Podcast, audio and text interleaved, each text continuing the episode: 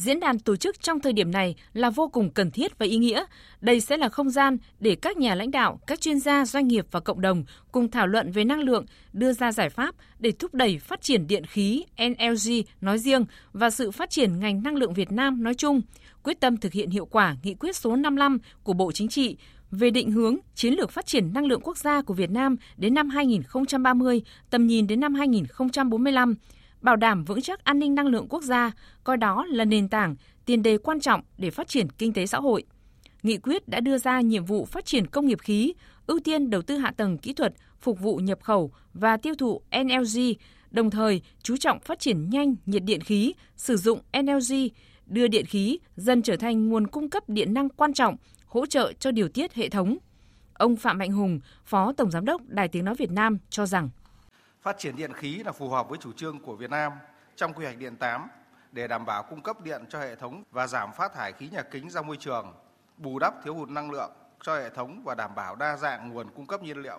đồng thời nguồn dự phòng khi tỷ trọng của các nguồn điện năng lượng tái tạo tăng cao trong cơ cấu nguồn, đảm bảo ổn định cung cấp điện cho hệ thống. Để vượt qua khó khăn thách thức, đảm bảo cung cấp điện ổn định, tin cậy, đáp ứng nhu cầu phát triển kinh tế xã hội và an ninh quốc phòng của đất nước, tận dụng được hết tiềm năng vốn có thì cần những chính sách thúc đẩy công tác đầu tư các dự án khai thác mỏ, cơ sở hạ tầng khí, nhập khẩu khí, điện khí, tái hóa khí, hóa lỏng en lờ giê, cung cấp các cơ hội thích hợp, khuyến khích sử dụng năng lượng tái tạo ở tất cả các lĩnh vực quan trọng, xây dựng các chính sách thu hút các nhà đầu tư, thúc đẩy chuyển giao công nghệ cho các doanh nghiệp trong nước, giúp các doanh nghiệp này có khả năng cạnh tranh trên thị trường quốc tế. Diễn đàn tạo cơ hội để các cơ quan quản lý nhà nước, bộ, ngành, cơ quan lập pháp và các nhà nghiên cứu kinh tế cùng thảo luận, trao đổi thông tin và kiến thức về năng lượng, đồng thời tìm giải pháp cho những vướng mắc trong các quy định, thể chế đối với phát triển ngành công nghiệp khí, điện khí, từ đó đóng góp hoàn thiện các quy định, cơ chế chính sách hướng tới phát triển hiệu quả, bền vững lĩnh vực điện khí en lờ giê tại Việt Nam nói riêng và sự phát triển ngành năng lượng Việt Nam nói chung. Ông Tạ Đình Thi, Phó Chủ nhiệm Ủy ban Khoa học, Công nghệ và Môi trường của Quốc hội nhấn mạnh. Việt Nam là một trong sáu nước trên thế giới chịu ảnh hưởng tác động lớn nhất do biến đổi khí hậu. Và Việt Nam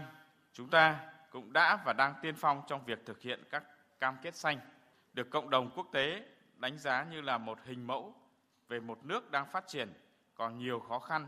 nhưng đã có những đóng góp đi đầu cho ngôi nhà chung an toàn của nhân loại.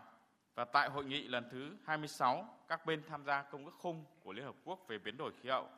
Việt Nam đã cam kết sẽ xây dựng và triển khai các biện pháp giảm phát thải khí nhà kính mạnh mẽ bằng nguồn lực của chính mình cùng với sự hỗ trợ của cộng đồng quốc tế và để phấn đấu đạt mức phát thải ròng bằng không vào năm hai không năm không. Và ngay ngày hôm qua, hội nghị cốp hai mươi tám cũng đã đạt được thỏa thuận kêu gọi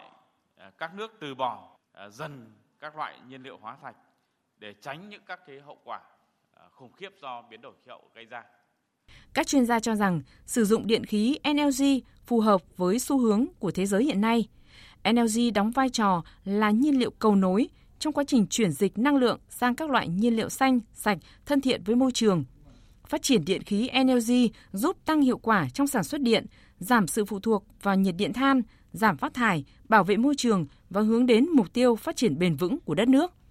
Bên cạnh đó, nhu cầu và khả năng thương mại hóa mặt hàng en lờ giê trên thế giới ngày một tăng và phổ biến hơn, tốc độ tăng bình quân khoảng sáu phần trăm một năm. Từ đó cho thấy nguồn cung sẽ tiếp cận dễ dàng và khả thi hơn so với giai đoạn trước.